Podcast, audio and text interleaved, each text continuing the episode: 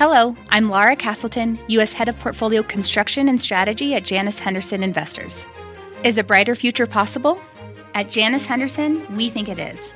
For 90 years, we've worked to help clients achieve superior financial outcomes and fulfill our purpose of investing in a brighter future together. We know that this means our thinking and our investments are helping to shape millions of brighter futures for the next 90 years and beyond. To learn more, go to janushenderson.com. Market insight and analysis. You're listening to the opening bell of CNBC's Squawk on the Street. This is CNBC Breaking News. Market Sell-Off. Good Wednesday morning. I'm Carl Quintanilla with Jim Cramer, David Faber, all coming to you live from separate locations as we take precautions with social distancing due to the spread of the coronavirus. Futures limit down, markets watching COVID-19 cases in all 50 states now, the fiscal, the monetary response, the progress of test kits, travel restrictions, therapeutics, the whole thing. Europe's down 5, oil below 25, and that will take you back to 2002. So, yesterday's gains are obviously in jeopardy. Since February 24, the first big day of the virus sell-off, the average daily move of the S&P guys, up or down, 4.9%. Jim, don't need to tell you that that is unprecedented. No, the market is trying to figure out how to deal with these uncertain times when you've got both financial health on the line and, of course, what we were just talking about was separation, actual health.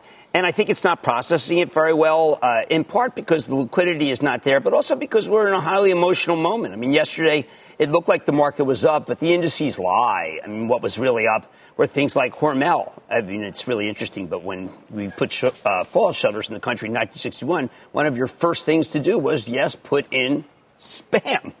And the other day it was Chef Boyardee with Conagra. The wrong stocks are going up is what I'm saying, Carl. It's the companies that we invoked during thermonuclear war times. And I'd like to try to see that we'd be more constructive than that. But that was what was up in the index, that and the drug stocks, kind of a rally, half-hearted rally in the semis. So it's easy to see what we'll give back. But don't forget, yesterday may have been a bottom for some of the more Johnson & Johnson-like stocks, the AAAs. They can trade lower, but obviously that's something you want to buy if you think there's a snapback.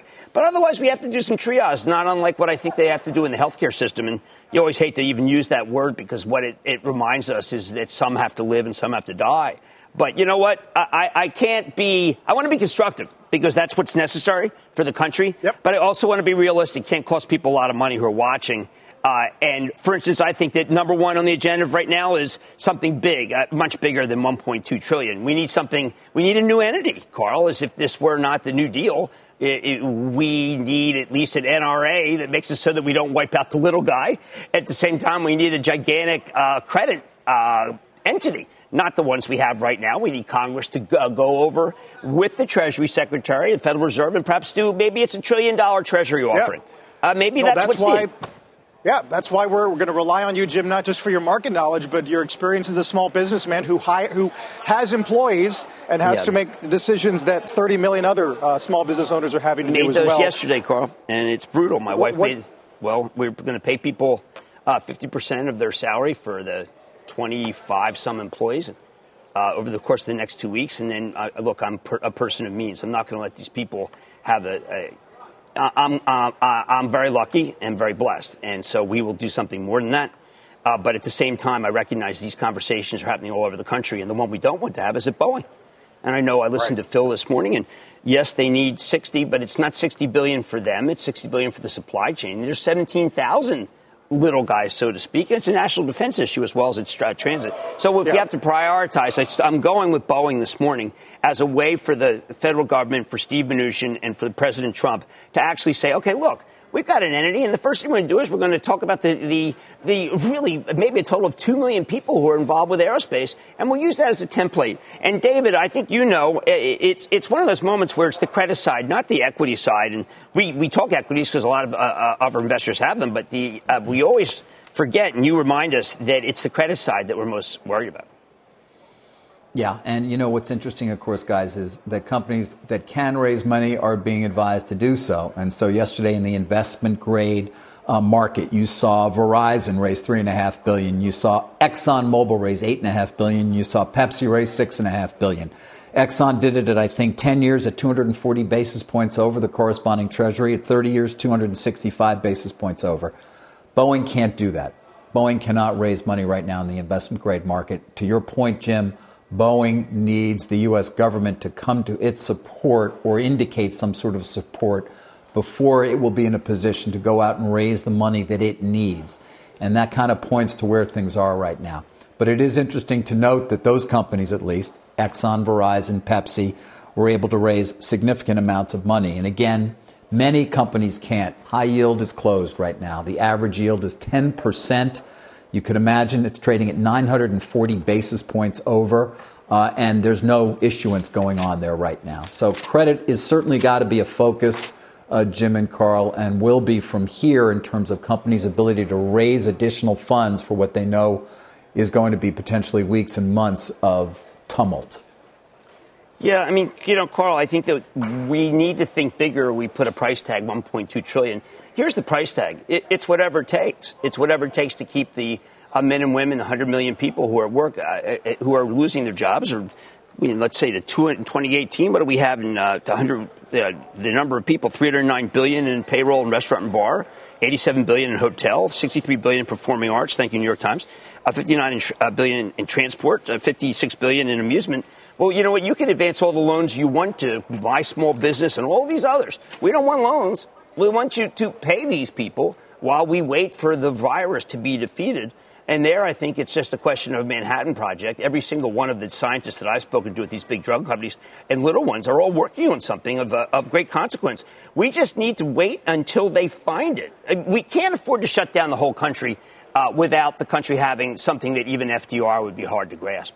Right. The question, right, Jim, is going to be what conditions... This is going to be part of the new thing we worked out, guys, in all the different places. Go Jim, ahead, what Carl. Conditions are there going to be on industries that are bailed out? We got suggestions from Cuban. No more promise, no more buybacks ever. Elizabeth Warren has a more expansive look at how it's going to change the way companies manage their balance sheets forever. Well, why don't we get through it first? Look, these are two people whose principles I admire. I had Senator Warren on just, what was that, a week ago? But it seems like about a couple of years. A lot of equity issues need to be brought up. I already tweeted that I completely agree with Mark Cuban. My problem is that, and all these people are brilliant. We need to get, obviously, a team, a working cluster of people. It can't just be the Treasury Secretary. It can't just be Vice President Pence. And it can't be the President. We need an entity, and an entity that let's say, gets permission from Congress for $1 trillion 30-year. Which we could use, by the way. We used to worry about the Chinese selling their 30. We need 30-year. And then have some entity decide who lives and who dies. Obviously, we just have to say who lives. And then we can have all these equity issues. A CEO who borrowed too much money. Well, you know, we have to figure out whether that CEO should remain. But what I really want to do is, rather than punish, want to be constructive. There are entities that we can deal with later, but we have to get the money to aerospace. We have to get the money to the 100 million people who work in the service economy. We have to get the money to the working person. And then let the rich people worry about themselves. It's funny because I found myself reading Lenin last night. Now, that's something you typically don't want to go into on a business show, particularly in the first 8 minutes. But, you know, we need to have the means of production to continue. And we need the government, without, of course, rounding up the kulaks. We need the government to be thinking bigger than it ever has since 1932. And I hope they do that. And not like, look, the president is uniquely focused on what's big. This is the moment. No one is going to come back to him and say, you know what? You took too much and gave too much to the working person. No one in history in the next 50 years is ever going to say, you know what? President Trump thought too big. This is the time to think big. Right.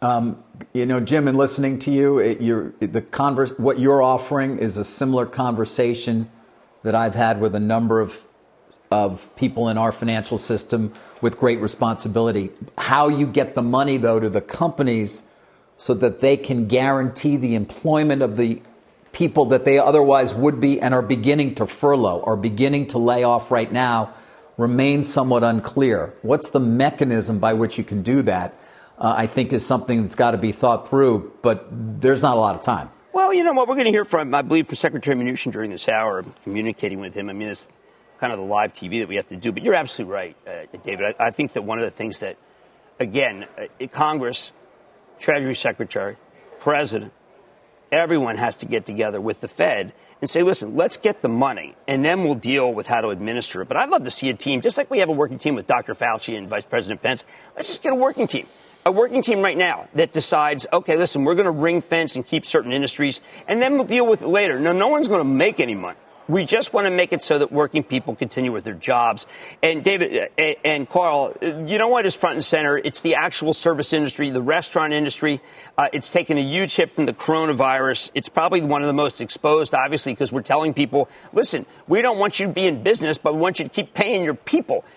So we need to hold we need to speak to one of the people whom I regard as being a young deacon in the industry. We need to speak to David Gibbs. He's the CEO of Yum Brands, which employs tens of thousands of people and is trying to keep them on the payroll. So, David, thank you for joining Squawk on the Street. First, could you give us the scope of the situation for your company, then for the industry, and what you need and what you can do? Sure. Thanks for having me, guys. Look, my number one message is we are open for business. Our restaurants have means to access us in a safe food and a low contact environment. That's through drive-through, delivery, carry-out. That's 18,000 restaurants in the U.S., 50,000 around the world. We have more restaurants than anybody else. We know a two-or thing about those channels and how we can provide that food to customers in a safe manner. So open for business. And, of course, what guides us during times like these is what's always guided us, and that's our customers, our employees, and our franchisees. You know, Jim, you said, tens of thousands of employees. Actually, in the United States, we have over 400,000 employees. That's got to be our number one priority right now, making sure these restaurants are operational, serving customers safe food in a way that they can, return to a little normalcy with our comfort food and our great value for them during tough times. David, how do we assure health, and how do we assure the health of your patrons? I, for one, was possessed with my restaurants. Are we going to serve fresh food? Is it going to be clean? Or we have to worry? I mean, what are the positions? And I know you're in contact with Yum China, different company. What did they do there? I mean, even from Federal Express today, they're back to normal with China. I want to know what they did to transition between the abyss and now, where it looks like they're almost back to work. Give us the Yum China blueprint. Look, all of our business in Asia obviously has dealt with this issue, so we're learning from them, as you mentioned. Yum China has been a leader, and their great CEO, Joey Wat, have done a fantastic job of reacting to the situation. You've seen some of the things that they've done in terms of safety and hygiene, rolling out, this idea of contactless delivery. They invented that concept. You're now seeing a lot of the companies in the U.S. start to play with it. We've already rolled that out in our U.S. restaurants. But in times like these, you need to be quick, agile, and you need to learn. You need to double down on what we have at Yum, which is already very strict food safety and hygiene procedures and cleaning and sanitation. We view our food safety as above and beyond. We're the largest restaurant company in the world. We've built trust with our consumers. We need to lean in on that and lead. So we do a lot of things electively before this, situation developed to ensure the safety of the food supply that we provide customers. If you show up at one of our restaurants to work, the first thing you do is go through food safety training. If you're washing your hands, you wash your hands, then you sanitize them, and then you put on gloves. That extra step of sanitizing is not in every restaurant. We've been doing that for years. And then we do extra food safety audits beyond what the health department requires, just because it's the right thing to do for our customers and our employees. And we recertify those employees every year. But in times like this, you've got to go further. So what you see now is you see our employees wearing gloves at the drive-through and the front counter and leaning in on this idea of contactless delivery, where you can place an order online and really avoid any contact with somebody else and get that food delivered to your door or pick it up in the restaurant in a contactless way. Hey David, Credit Suisse today says they see a quarter of households shifting 50% of their meal spend to home for the next 4 months. So this massive shift of share from restaurants to grocery, to the degree you're trying to protect it, can delivery and drive-thrus and contactless delivery, how much throughput can it offer? Look, this is going to have different impacts on different restaurant companies. We're obviously well-positioned in terms of the impact it's going to have because our brands tend to have more off-premise consumption. So Taco Bell, for example, in a drive-through, 75% of their business was already in the drive-through, plus some carry-out business. We weren't as reliant on the dining room. Obviously, Pizza Hut with delivery and carry-out, and then KFC. You know, there's nothing better than taking a bucket of chicken home for your family during times like this. So I think we're well positioned to deal with that, but it's certainly going to be a headwind for the entire industry and for us, and that's why we're going the extra mile right now to make sure we're set up to serve America. I mean, I think the thing that people forget is, you know, they think of us as large companies, but these are small businesses all around the country. Those 18,000 restaurants I mentioned, they're all run by franchisees. They're small business people. They're one of my highest priorities right now to make sure that we protect them and they can come out of this on the other end whole. And, you know, our brands have been around for 60 years, a big part of the fabric of the country. The best thing we can do right now is those operators of 10 or 15 units in your community, go visit those restaurants, help them and help their business, and have some great food at the same time. And are you forgiving rent or for those franchisees that do pay you for rent? Well, you know, the model you're talking about is one that some of our competitors use where they own the real estate and then the rent is paid to the parent company. We don't have that model. Our franchisees are, as I say, they're small businesses. They have their own landlord situation. Sometimes they own the real estate. And, you know, they're dealing with that on a case-by-case basis. What we will do is provide them some guidance in how they think through that with their lenders, with their landlords, and with other, you know, obligations that they have. David, what are you and your franchisees seeing right now in terms of your supply chain? Where are you focused? Are you seeing any hiccups or significant dislocations in that supply chain? Are you concerned about what may be coming, and what are you doing to potentially deal with that? Yeah, actually, you know, we're lucky as the largest restaurant company in the United States. We have a massive supply chain co-op that services all three of our brands, over $5 billion in food purchasing a year. So we have a lot of professionals working on that challenge. Now, what I will say is, obviously, some of the demand has dried up in the restaurant industry, so we don't really see supply as a big challenge now because we have the great professionals working against it, and because, you know, there are restaurants closing. There is, you know, going to be some excess supply out there. But it's also just another reason that customers need to be frequenting our restaurants. It's not just the 400,000 employees in the restaurants. It's all the people that work on the supply chain. It's the farmers, the people in the factory. You know, it's keeping all of them employed by giving your business to the local businesses in your community. David, I appreciate everything you're saying. We have a $309 billion employee compensation for 2018 in payroll. This isn't big enough. You're not speaking big enough. You're talking about people going to restaurants. How much money do you need from the federal government to pay your people without a loan, to pay everyone involved in your chain? Because let's be realistic. No one's going to be able to get through to the other side. You're facing a Jordan River here. And I think it's really great that we might want to go get a bucket of KFC. Love it myself. But I need to know, if you were Secretary Mnuchin right now and you created $1 trillion fund, how much would David Gibbs and his team need, and how much would the restaurant crew need? Because you're not going to be able to make it up with patrons. Yeah, look, as you say, Jim, I'm focused on our part of the industry, and I recognize that, you know, these problems are bigger and broader than just, you know, the restaurant industry. But as far as, you know, what we need, I was fortunate enough to participate in the call that the White House had yesterday with Secretary Mnuchin and President Trump, and I was really pleased with the message I heard, which is, you know, they understand that keeping restaurants open for business is important for our economy and important for, you know, a safe food supply for everybody that lives in this great country. So there will be challenges, certainly financially, if sales, you know, soften. And the people that need the money is not Yum Brands. The people that are going to need the money are our great franchisees that are spread throughout this country. So this is more of a small business problem than it is a big corporate problem, and I think the administration understands that. David, as we're talking, Starbucks authorization, $40 million repurchase. What is the buyback playbook from here? Sure. Well, obviously, the prudent thing for us to be doing right now is to making sure we have as much available for our franchisees and helping them in any ways that we can. Yes. So, you know, we'll talk more about this when we get to our earnings call, but we're taking all the necessary actions that you could imagine. So that's not necessarily in our playbook. David? And David, finally, at least for me, how long do you anticipate that we're going to be dealing with this situation? Look, I think that's an open-ended question. If I had the answer, I'd tell everybody. We've seen it play out in other markets, and we've seen some of them get to the other side.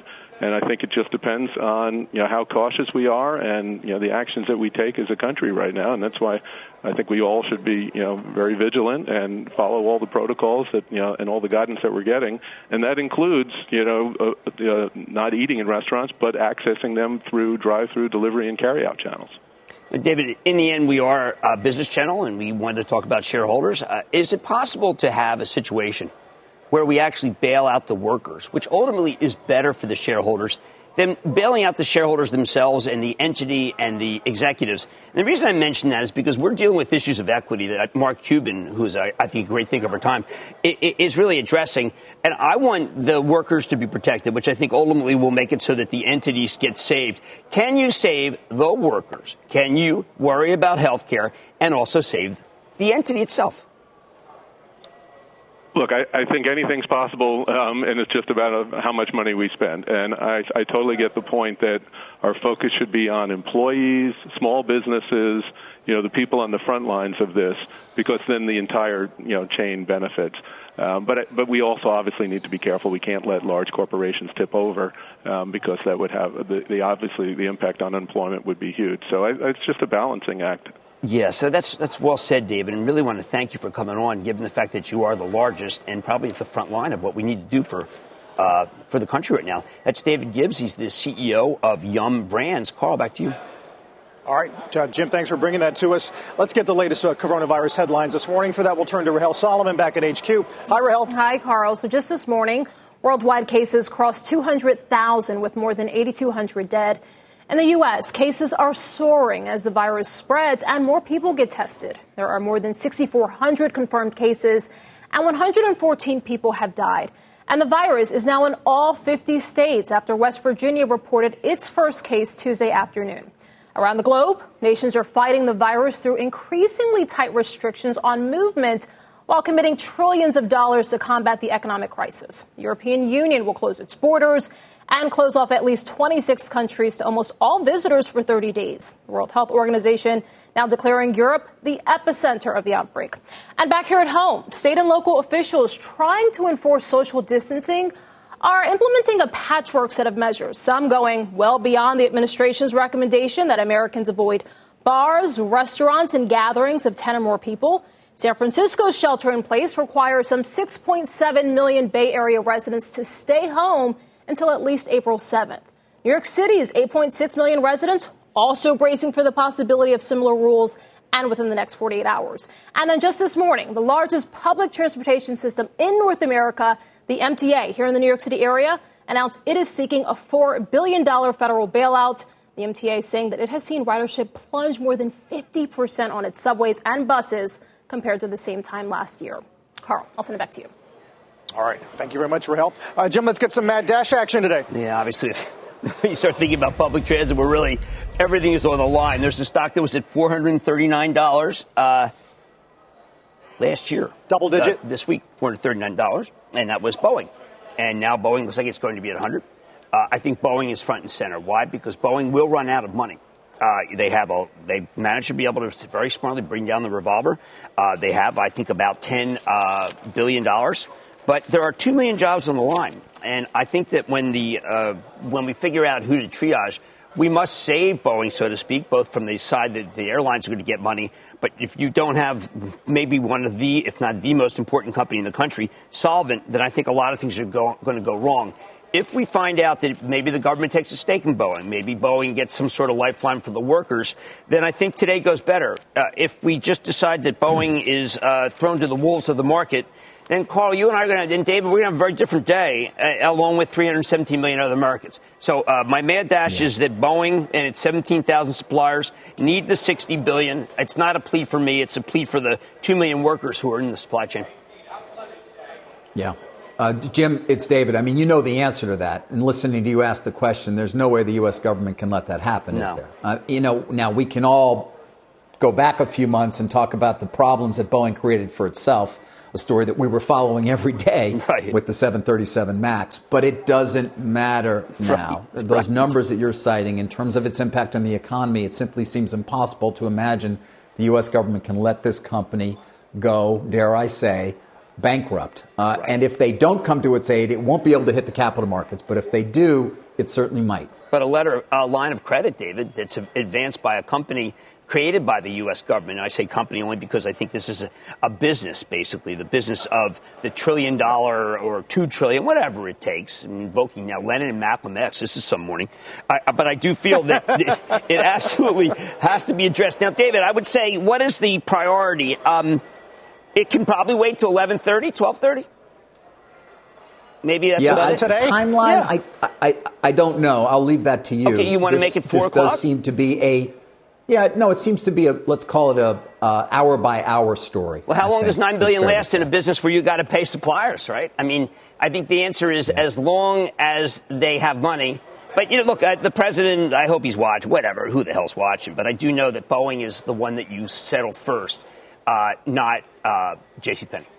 Jim, so yesterday when we were getting reports floated of $50, $60 billion for airlines, and you saw airline shares down, how much of that is related to the fear that if bailouts happen, Common gets sacrificed? Well, I mean, I think that let's deal with this is a great question, Carl. I mean, I think that the way you can get Congress to budge and put trillion, $2 trillion, again, whatever it takes, is to have it go for the employees. I myself feel that if you pay the employees, you're not necessarily going to do well if you own the common stocks, definitely. But that's something, again, we have to settle out. What I was hoping for is a situation where if you have an entity that we once saved, we know that if the government were to take a stake, 10%, you got to be really creative, 10% American Air, 10% United, 10% Delta, 10% Southwest, 10% JetBlue, 25% Boeing, whoever else needs it. These companies, when we solve this, and I think we seem to forget that we are going to solve this, and who's going to solve it is American science. That's going to be the greatest investment the government ever made. The companies are all going to stay in business. And then we don't have to think about the who lives, who dies scenario, as long as we ring fence the industries that we absolutely need. Again, I come back to we all get personal about these things. Do we want to save a company whose clothes end up in a landfill that's made of polyester and it's imported from China? You know what? That's not high on my list. But I do think that what happens here is we need to make decisions whether I prefer investments, if not investments, then payments to the employees. And then let the shareholders kind of scramble. I don't like that because we're a shareholder-friendly network, but it's the credit side. And I go back to David. David, we look at the equity side and we think, where is it in the pecking order? We know from, unfortunately, bankruptcy law, it's not that high. And we don't want all these companies to go bankrupt. But, David, it's the credit side that theoretically has to be protected first. Yes, and it's the credit side that will dictate terms conceivably in these kinds of situations or fairly soon. And when you're talking about bailouts of the likes that we may be dealing with, Jim, as you well know, you may be penalizing and or pushing down hard on that equity. There's still $70 billion of equity value at Boeing, for example. So how exactly any bailout of that company would work is unclear. But you would not necessarily want to be in a position of rewarding the equity holders, I wouldn't think. Creditors are the key here. And, of course, as you point out, they take the primary role when we get to that point, if we get to that point with any company.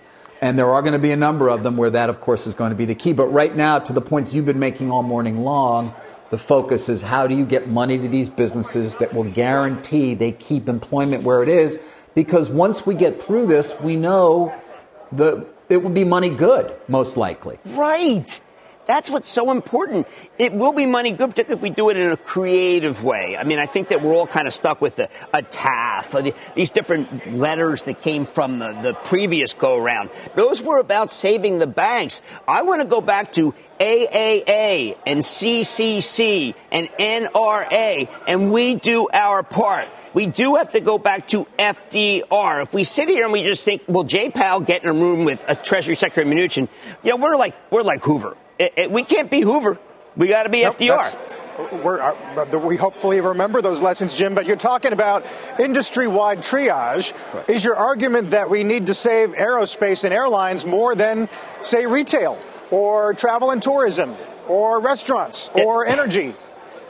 Some things I'm going to leave to people who are elected officials to make that determination. I mean, you know, I have my own view. I'm a person who's on TV.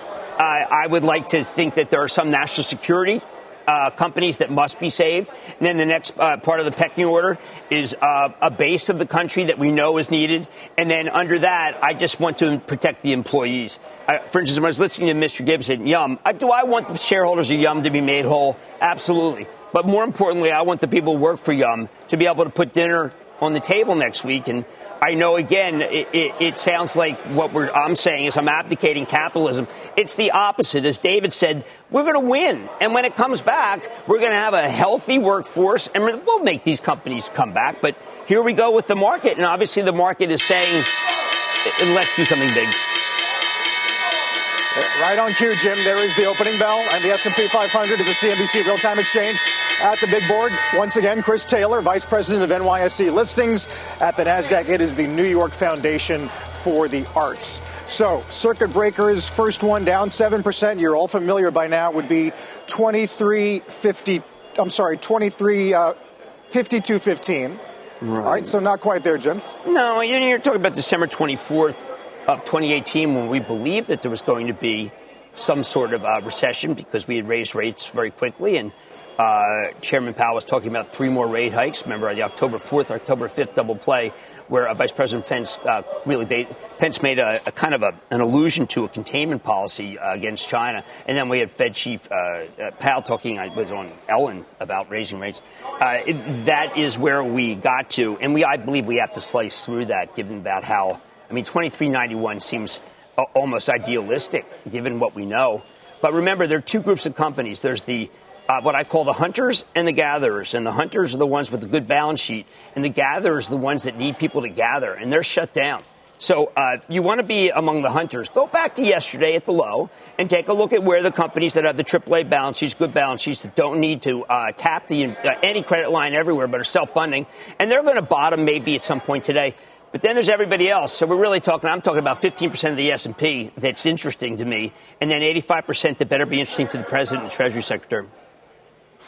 2346 would be the December 18 low. That's utopian. Which, of course, not breached yet. Jim, I wonder what you make of 2 things. First off, Bill Ackman telling the president to essentially shut down the country for 30 days, calling it an extended spring break, stay home with your families. And then Mark Cuban, who talked about not just sports, but his view that we're getting into more of, I don't want to say normal, but at least net rational trading range, at least in the last couple sessions. Well, I think that there are a lot of companies. I look at General Mills reported a quarter, and it's very funny, Carl. General Mills' quarter was a miss, all right? But we're in, can we come up with something better than new normal, for heaven's sake? But General Mills was a miss, and the stock's only down 91 cents after being up $5.80 yesterday. Shows you exactly where we are these days. You can miss and still not repeal the gain. I like what Mark Cuban's thinking. I respect Bill Ackman very much.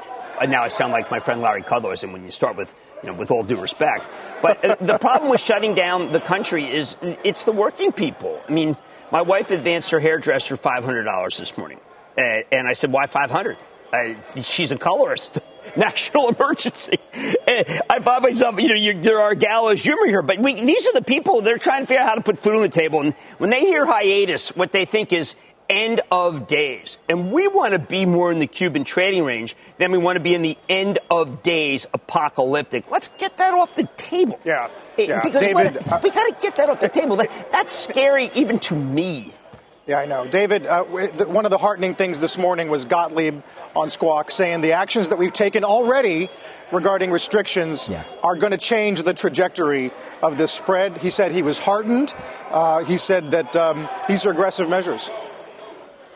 Yeah, and we've been talking about that now for a bit of time, of course, this idea of flattening the curve, which has become a nationwide mantra.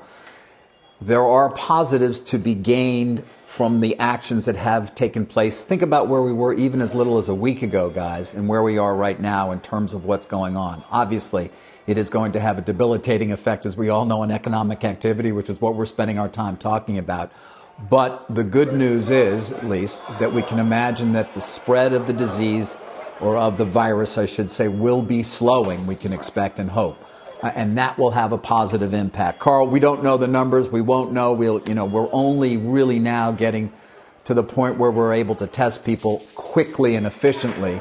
And that is something that we'll have to wait and see. But you're right to point that out, Carl. And I'm glad you did. And obviously, we all listen very closely to Gottlieb and what he has to say. Boy, Carl, you have a right. There's a Bree Carrere. She's Executive Vice President, Chief Marketing Officer of FedEx. Last night on a call, I mean, it's hard to find solace in companies when you're talking about something so bigger than companies. But they're talking about how things came back in China and that they're talking about that there are basically full business as usual. The excellent COO talked about how there were 246 flights in and out of China just last week, aligned with our normal flight schedule. It's a reminder what happens if we keep cool and carry on.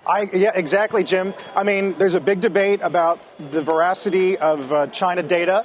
And they kicked out the Journal and Times journalists in 10 days. So what data can we trust? How about Starbucks this morning? Again, a few moments ago, 90% of China's stores are, in fact, open. Yeah, I mean, we have to look at the data. I know, for instance, the government once said the Chinese government wants Disneyland to open up. And I think that Disney, of course, is most conscious of health, wants it to work best as possible. But Kevin Johnson, actually, from Starbucks, made me feel good, too. And now, what's feeling good? It means that if we keep the fabric of the country alive through this period, we're going to get to where FedEx was yesterday when they did their call. And I think we'd be damn foolish to think, OK, let's think small, $1.2 trillion. And then we get to that. And 2 days later, we actually solve the problem. That would be disastrous. Let's keep everything in place. That's not a hiatus. But, everyone go take a spring break, particularly the 20-year-olds who think that they're invincible and immortal and then come back and infect the rest of us. But, just like hold on, both between the science and the fact that we're doing what Dr. Fauci wants. I don't want us to find that just when we got to the promised land, it's only Aaron that gets there. It's really important that everybody get there. And the way to do that is to tide people over. That money's going to come right back. I'm really conscious of what David said. It's going to come right back. But we've got to let the scientists like Regeneron that I owned last night, very positive about what they have for antiviral, very positive for a summer vaccine, and what we're doing with containment, because how did FedEx get full strength? How did Starbucks come right back? Because they followed a protocol. We're following the protocol. I hate all the negativity about what we're doing and what we're not in Washington. They're doing their darn best. Whoever thought of this? But we see from Starbucks and FedEx that there is a promised land. Let's get there, and then we can deal with the issues of equity.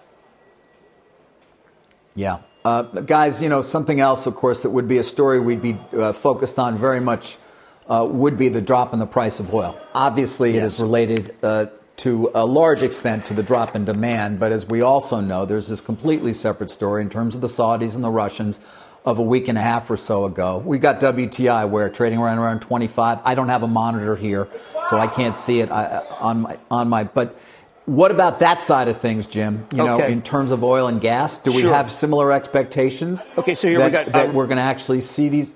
But we have rusty companies. But this is bad. I shouldn't characterize bad. It's complicated. Nuance. Rusty Brazil, my use from RBN Energy, without mentioning company names, Smith points out right here, there's parts of the Permian, which is in Texas, that can still eke out some positive returns below 30, especially with drilling services getting so cheap. You saw the Halliburton furloughs yesterday. So the scoop and stack of Oklahoma, dead, okay, except for a small corner. Eagleford, dead. Very small pieces of the Rocky and Bakken can survive below 30. The big companies can cut CapEx. And obviously there's Chapter 11s ahead. But you're right, David. I mean, to not focus on the destruction that the Saudis and Russians are actually inflicting upon us, it's a little ridiculous. I mean, I don't understand why our president doesn't pick up the phone and call the Saudis and say, you know what, this is a two-way street, buddies. You want protection. Stop making it so our industry goes under. It's fine to have oil low. But don't join the Russians in an attempt to be able to destabilize the greatest job engine. What's really, think about what's important here. We like to have energy independence. We don't want the Saudis to take it away from us. How many people do we have? How many men and women in service do we have to make sure the Saudis can keep pumping? And they are trying to put us out of business? I mean, I think that a phone call from the president ends that, not just to fill up the SPR. I bet that phone call probably, I don't know, about 7 minutes ago. him briefly here below 20K, right. 19,999. We'll point out VIX is down 6 points to 75. Isn't that interesting? Yep. And Jim, so much conversation this week about sector correlation, stock correlation. You do want to see that start to break apart to inform you that there is some underlying repair. Totally. We want to see the VIX go down while the stocks go up. Obviously, there's so much in flux here. You know, I think we have to go, again, I want to emphasize super huge. The Treasury Secretary, President, let's not use $1.2 trillion. Let's just say, you know what number we were going to use? We're going to use the number that makes it so that 100 million people don't get thrown out of work. That's our number. And when we figure out how much after it costs to do that, and then we're going to reassemble, because think about what happened with China. They got there. Think about what happens if Gilead's drug works, if Regeneron's drug works. Think about what happened if the J&J project works. Those are going to. These are our Manhattan Project people. There are lots of retired people who will have their savings in the stock market destroyed unless we throw trillions at this. Let's think about the retired people. Let's think about the people who are on fixed income where they're getting no income, and recognize that this is this is no different from 1933, except for please don't confiscate our gold, as the president did then. Yeah. Guys, listen, one day we're going to be talking deals again, I hope. At the end of this, of course, there's an expectation, I think, that we're going to see a lot of potential consolidation of those who are the winners and the not winners. But I did want to mention at least a couple of pieces of news. And we've had so many dislocations in so many markets. Obviously, in the takeover market, so to speak, spreads have blown out, as you might expect, as money has been withdrawn, as so many hedge funds are dealing with so many different areas that they're pulling out. And the spreads have blown out. One, though, Jim, that we've been very focused on, of course, is AbbVie and Allergan. You've talked about it many times. AbbVie been one of your favorite stocks, I know, of these last few weeks as well. We should point out the FTC did grant preliminary approval based on a consent decree that the companies have entered into, and they are now talking about a close in May for that deal. And the spread has tightened this morning, of course. It was trading at something like a 12% gross, meaning, you know, within by May, you could realize almost that much. And in this market, that is saying something. Whether anybody would actually move into it was another question. We're not going to see any deals right now, but I did want to mention that in particular. The only deals we will see, of course, are ones that are done out of desperation. Absolutely. Now, look, AbbVie yields 7. My Chapel Trust owns it. I'm very excited about the new Allergan drugs. I'm the spokesman for the American Migraine Foundation. That's what I need right now is a migraine. And I would say that I thought that the pill that they have, which is an acute pill, to be able to get rid of migraine in an hour and a half, of which mine only took about 45 minutes, is so good. But the market doesn't care right now. The stock's down 4, the 7% yield. Don't feel that Mr. Gonzalez is doing his thing. I think that's ridiculous. But I know, look, David, there was a time when I would say, you know what, I'm going to drill down on AbbVie. But right now I'm trying to drill down on the 100 million people, trying to figure out what they're having next week. And, maybe they can go to KFC and maybe they can't. All right. That's a good point, Jim. As we're talking, guys, the president's tweet, we will be, by mutual consent, temporarily closing our northern border with Canada to non-essential traffic. Trade will not be affected. Details to follow. Okay. Let's get to Eamon Javers in Washington with more on that and perhaps other things, too. Morning, Eamon. Yeah, good morning, Carl. As you say, the president tweeting that he'll be shutting the northern border with Canada. He said trade is not going to be affected. This is something that's been under discussion for the past couple of days. They had not wanted necessarily to do that, but clearly the president deciding this morning that's the right step to take right now. So let's review the bidding in terms of where we are, in terms of all of the different federal aid that's been proposed and disposed as of right now, starting with this multi-billion-dollar package that passed the House of Representatives and was signed into law last week. We had the $8.5 billion for vaccines and R&D. That's already done. Now the phase 2 effort, which is about $105 billion just in sick leave and unemployment, that passed the House, still underway in the Senate. There's some objections in the Senate. Senators are working through that. They hope to have a vote on that one today. The phase 3, this is up to $1 trillion or $1.2 trillion. That's the ask that Secretary Mnuchin made yesterday up on Capitol Hill. The Senate is going to be working on that next. That is still TBD. And then also there's what we can call a phase 4 here. Last night, the White House asked Congress for additional resources for federal agencies. That's $45.8 billion in that request. So a lot of money going out the door already and a lot of money on the way. That's where things stand now. And guys, as of course, we've been talking about all through the morning, That's different and side by side with all of the actions that the Federal Reserve has been taking, as Steve Leisman has been updating us throughout the day, Carl. Heyman, thank you. Interesting. It's hard to keep track with the policies, Jim, which, as Heyman suggested, don't change by the day. They change by the hour. Patchwork, minuscule, not thinking big enough, thinking the way that this country thought before World War II, not scolding anyone. This obviously is bigger. But, you know, you want to feed, house, and clothe 100 million people. You don't talk about TAF, you know. Don't talk about commercial paper. All those things are very important. We want to make sure that nothing freezes up. We want to make sure that the banks are solvent. You make the credit lines available, and the Federal Reserve just issues a statement. Right? I want some statements. How about something like at 11 o'clock, where the Federal Reserve says with the president, or the 11:30, they all get together and say, look, here's the things that aren't going to happen. The banking system, a la what Ben Bernanke said, it's not going to go down. Ben Bernanke with an excellent piece in the Financial Times with Janet Yellen saying, listen, the Federal Reserve has to buy corporates. There's a fantastic article by my old friend Peter Eavis, New York Times, and some other people talking about the size of the corporate market. So the Federal Reserve is saying, listen, we're going to buy any and all corporates. And remember, they're going to make a bargain. Because once they buy them, they're going to go up in value. So the Federal Reserve issues that, saying, you know what, we're going to do what Bernanke and Yellen said. We're going to buy all the corporates you want. As a matter of fact, we're 62 bid for something that's worth 90. All right? But if 10 million size, or maybe 100 million size, or maybe a billion size. And then the other side, Secretary Mnuchin says, you know what, 1.2 trillion, we didn't mean to be that granular. We're going to give you what the people need to be able to live on a paycheck with money from the federal government until we solve this or get to where the Federal Express said China is and Starbucks China is. And then the president says, you know what, Manhattan Project, we are going to solve this disease. In the meantime, we're going to continue with the hiatus of business. And then we're fine. I mean, we're fine in the sense that the center holds, and that's kind of what we want, is the center to hold. Right. I mean, rhetorically, that's where we've been headed the last 24 hours. Mnuchin saying now's not the time to worry about the deficit. There was a spokesman for Speaker Pelosi yesterday who said that Powell told her Congress is, quote, enabled to think fiscally big. So it doesn't seem like there are roadblocks at this point, fiscally. No. Only mental roadblocks. Only people who don't want to think bigger. Once again, I'm going to say it to Mr. President and to Treasury Secretary Mnuchin and to Fed Chairman Jim Powell. All of them I know. Guys, we're not going to look back. And no one is going to say, well, you know what? I can't believe how much money they took down for the 100 million workers. What were they thinking? No one is going to say that. No one. This is their time. We'll look back and we'll say they either thought big or they went home. Right. I mean, Jim, if somebody were to say to you, you have the chance to avoid 20% or more unemployment, you would do anything. Right. It doesn't matter.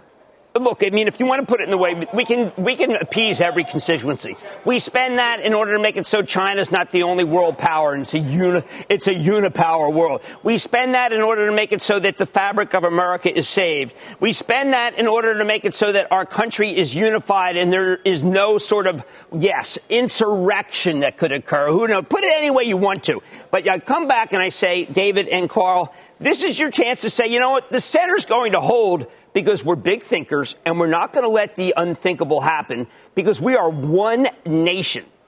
One nation. I mean, I would read the darn Pledge of Allegiance if I had to, just to be able to be sure that there's enough money for everybody. Next week, our individual charitable contributions to workers we like because we're well off is going to be, okay, when does the federal government take over for the hairstylist and for the waitress? I mean, the drive-through person at Yum. When does the federal government say, you know what, that person is entitled to a meal until we solve this? And that's what has to go on. And, look, the shareholders, we want to make the credit work, and we can always talk about whatever facilities necessary. But we need to think FDR, not TAF. Jim, holding on to 20K. Let's get to Bob Pisani, see what's happening on the floor. Morning, Bob. And the most important thing is no circuit breakers this morning. A slightly different tone, a little concern at the open, but we never hit those circuit breakers. Just put that on. Remember, 7% didn't get near there right now. It's sort of down about, as you saw, roughly 6%. That level one halt, 7%, not there yet. So let's just move on and show you the main thing that everyone was concerned about. this morning, everything was down. So if you look, for example, at corporate bonds, put up the next screen, you look at corporate bonds. This is LQD. We're down. Corporate bonds down. S&P 500, the spider ETF, that's down. Crude oil's down. Gold's down. Everything down here. That implies, of course, people are simply moving to the sidelines and gathering cash. That's an issue down here. Sectors, we're continuing to see some small bifurcation, as we used to say. Consumer staples still down, notably healthcare down. Utilities even down even more. Industrials down 7.5%. So, yes, a little bit of differentiation, but let's not get too crazy about it. The overall market is still down 2 or 3% differences between the highest and the lowest ones. Boeing here, of course, big concern over in the Dow here, broke 100 briefly just a few moments ago. But remember, Boeing's talking about seeking access to $60 billion in public and private liquidity for the aerospace industry. Boeing's market cap is now below $60 billion. It's probably at this level, maybe $57, $58 billion, somewhere around there. Rather remarkable just to see what Boeing's been doing recently. S&P 500, just want to remind everybody from our cash in a little while ago, for several weeks ago, 2351. That was the old December 24th, 2018 low that we've seen. We have not touched that, but we have gotten awfully close several times. There's not much technicals out there to look for, but that's sort of the main one that everybody is looking at. Curiously, a lot of analysts are still in the upgrade and downgrade business. You'd think, would this really matter? But no, they're still out there. Walmart got an upgrade today, another one from Credit Suisse. They may grow their market share. Kroger got an upgrade at Telsey Group, talking about a surge in demand for food. O'Reilly Auto upgraded over at Goldman Sachs. Countercyclicality of auto parts business. Ralph Lauren also got an upgrade at B of A. Downside largely priced in. Dunkin' Brands upgraded over at BTIG. There also are some downgrades, and pay attention to that. Of course, we saw the big some good strength here in Coca-Cola recently. Monster Beverage downgraded over at Morgan Stanley. Mandated closures for businesses and restrictions on public gatherings, a problem for these. So the debate now is very simple. What are we still in? Is this a U-shape? Is it an L-shaped recovery? Most people are not big on using V-shaped anymore. The L-shape seems to be very much in control of the narrative right now here. And, of course, there's some question about whether or not we're going to need bigger bazookas out there, to put it mildly. The L-shaped recovery, if critical economic relationships that may be disrupted longer term, particularly in small business. Jeffrey is a very good example here, quoting, of course, what we saw in Jaws. We're going to need a bigger boat. So a lot of questions about, even with the current programs, whether we're going to see additional ones on top of them. But I think it's very encouraging here, Carl, the somewhat quieter response of the market, not at the moment, not hitting the circuit breakers. Markets did open a little more orderly as well. There were much less delays in some of the openings here. So up and running a lot quicker here. Guys, back to you. Bob. Yeah. Hey, Bob, it's David. You spend your days a lot of times obviously talking to trading desks. What are you hearing in terms of a situation we've never encountered before, where we've got people either working from remote locations or many working from home? Yeah. What are you hearing in terms of the ability to trade, settlements, fails and things of that nature? Is this going okay, or is it encountering some issues? Well, the thing I've been watching carefully is the market plumbing, what we call market structure. Is everyone able to get the trades through? Are we able to get the settlement? And the system has worked remarkably well. Now, there have been some flashpoints, but remember, they made some big changes several years ago in response to the flash crash. For example, they upgraded, the SEC required systems upgrades, regular testing. The system overall is more robust than it was 10 years ago. And I think that is showing through. There was a regulation called Reg SCI that the SEC implemented with all the exchanges. You have to upgrade. You have to regularly stress test the systems. This happened in the last 10 years, and I think it's made a difference. There has been some modest dislocations in some of the ETFs, for example, some of the corporate bond and bond ETFs recently. There's been some differences in the net asset value towards what people are willing to pay and what are being priced. But that's simply because the ETF business allows people to trade without trading the underlying securities. So, for example, the SPY, the SPDR, this is the largest ETF. 90% of the time, the SPY trades without any of the underlying securities, the S&P 500, actually changing hands underneath that. So individuals can trade without actually trading the underlines. You could do that in the bond market as well. Sometimes you get some mispricings in the last few days, but that tends to narrow as things kind of calm down. So in terms of the trading desk, Yeah, people are worried about the fact that a lot of people aren't in. And down here at the NYSE as well, this has been an issue hotly discussed in the last few days. But in terms of the market structure, most of it seems to still be working pretty well. David? All right, Bob, I'll take it. Thank you, Bob Pisani. Dollar index above 100. Let's get to Rick Santelli. Good morning, Rick.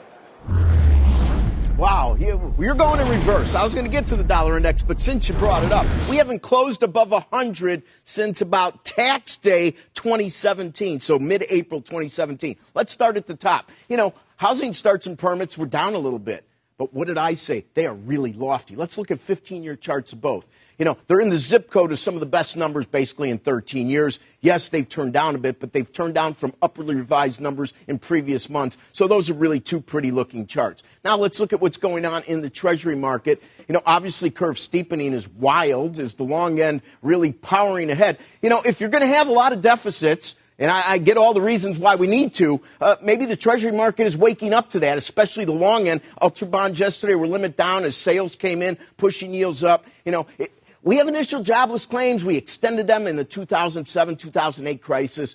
Starting to buy corporates, talk about these things. Market's going to get a bit nervous. Didn't really work out well for Japan and Europe. But, hey, well, let's see how it goes. Look at it March 9th. And I picked March 9th because Monday, March 9th is when we made all the historic intraday lows across the entire yield curve, pretty much on every fixed income product that has to do with sovereign. So if you look at 2-year, you can see that they have traded not through the high yields, which are around 55. We haven't done that. But as you go down the curve, look at what happens to 10-year. We've definitely traded above. As a matter of fact, right before our time zone started officially, we traded up close to 122 in a 10. In 30 years, we've traded up a bit as well. So the long end steepening, and it happens both with prices going up and down lately because the long end is really starting to power ahead. Now, let's look at what's going on with regard to 10s minus 2s. Here it sits at what now? 62 and change. It's the steepest in basically 2 years. Let's see what's going on overseas. Yesterday I put a chart up, Boons versus Italian 10s, 10s to 10s in Europe. I even put up the French ones. Now you see that line coming up on the right. You really need to pay attention to that because what's going on is Boon yields are actually starting to go down. They're narrowing with regard to the spread to the U.S. But with other governments in Europe, it is definitely widening. That is a credit issue to pay attention to. Very quickly, dollar index. There it is, 3-year chart. We haven't been at these levels since basically March, April 2017. Carl, Jim, David, back to you. All right, Rick, we'll talk to you in a bit. Facebook has gone from 200 to 143 in about 3 weeks. Sheryl Sandberg talked to Jim last night about how the company's changing the way they do business. We're very close to small businesses. 140 million use our platform, you know, platforms all over the world. And we work with them every day. And we heard directly from them that they were in need, very nervous, not able to pay a lot of their employees, and worried their doors were shut. So we're working around the clock to help as much as we can. All right, Jim, that's the kind of corporate behavior that you're applauding today. Right. We're looking for public and private. We want to rally private. We want to rally private citizens, too. It's just that the federal government is so much bigger than everybody. Sheryl Sandberg doing her part, trying to invest in the companies that have used them and done great and maybe keep them, give them a lifeline. But I do think that what we need is, as much as we need the Canadian border sealed, whatever, but we need to hear what we'll do for the working people in order to make sure that the center does hold and the blood-dimmed tide is not loosed. And I do think that in terms of weapons, we got to start thinking about little boy because that's what dropped on Hiroshima. And, you know, that's what we needed. So let's keep that in mind. Yeah. Surgeon General David on the Today Show this morning, I think we're starting to turn a corner and people really are getting the message. It's because it's starting to affect people who they see and know. That's the kind of behavior change we are looking for. Yes. You know, every incremental piece of news we hear that actually speaks to the virus being slowed in its spread is good news, Carl. But again, we got to wait for the numbers themselves. And everything's going to be a little wacky given testing is increasing. And so we're going to find a lot of cases that have not been in the current count. But yeah, that is something that we can look at least, and with the hope that we can get to the other side more quickly without, of course, as we've been saying, overwhelming the healthcare system. That's what we desperately want to avoid. All the experts will tell you we don't want to have the tragedy that's going on in Italy. Yeah. Jim, let's do stop trading. Boy, is that ever right, David. It's Coca-Cola. You know, Morgan Stanley downgraded. Coca-Cola's a safe haven, but they're talking about how at this time, at this point, it isn't. That maybe the bottlers need money, the convenience store companies maybe not doing the business that they thought. And so now you have a company that we know, this is a good example, we know it's going to come out on the other side. So the question is, do you bet on science and say, you know what, I'm going to buy Coca-Cola with a 4% yield? Or do you bet on the Grim Reaper and Stephen King and say, I don't want to own that? I'm still going to go with the scientist first and Stephen King. All right, Jim, what's on Mad tonight? Can I just say, this is important for David. David knows my sister, Nan, and she does say, David has a nice apartment, much better than most who come on remotely. Where does he live? Everybody wants to know that. I mean, you obviously, David. Yeah, well, this is. You look great. I'm very lucky. I'm at my remote location, and I did wear a tie for you, Jim, as you know. I only have one here, so you guys may start to see this tie more regularly, or perhaps tomorrow. I have one jacket, so I'll put that on. But thank you. I may have to. I have a great-looking office, David. I may have to duel you. I don't know. In the meantime, we got Lodge Tech tonight on. That's a competitor to Zoom. You know, people, as David shows you, people are using their home office. I don't know whether David has Zoom, whether he has Logitech, whether he has WebEx. And then Starbucks. Let's find out what they're doing. And I think it'll be interesting to talk about the buyback in light of what Mark Cuban's talking about. There's a rebellion against buybacks unless you're a shareholder. You've been listening to the opening hour of CNBC's Squawk on the Street. What's on the horizon for financial markets? At PGIM, it's a question that over 1,400 investment professionals relentlessly research in pursuit of your long-term goals. Specialized across asset classes, but united in collaboration, our teams provide global and local expertise. Our investments shape tomorrow, today. Pursue your tomorrow with PGIM, a leading global asset manager.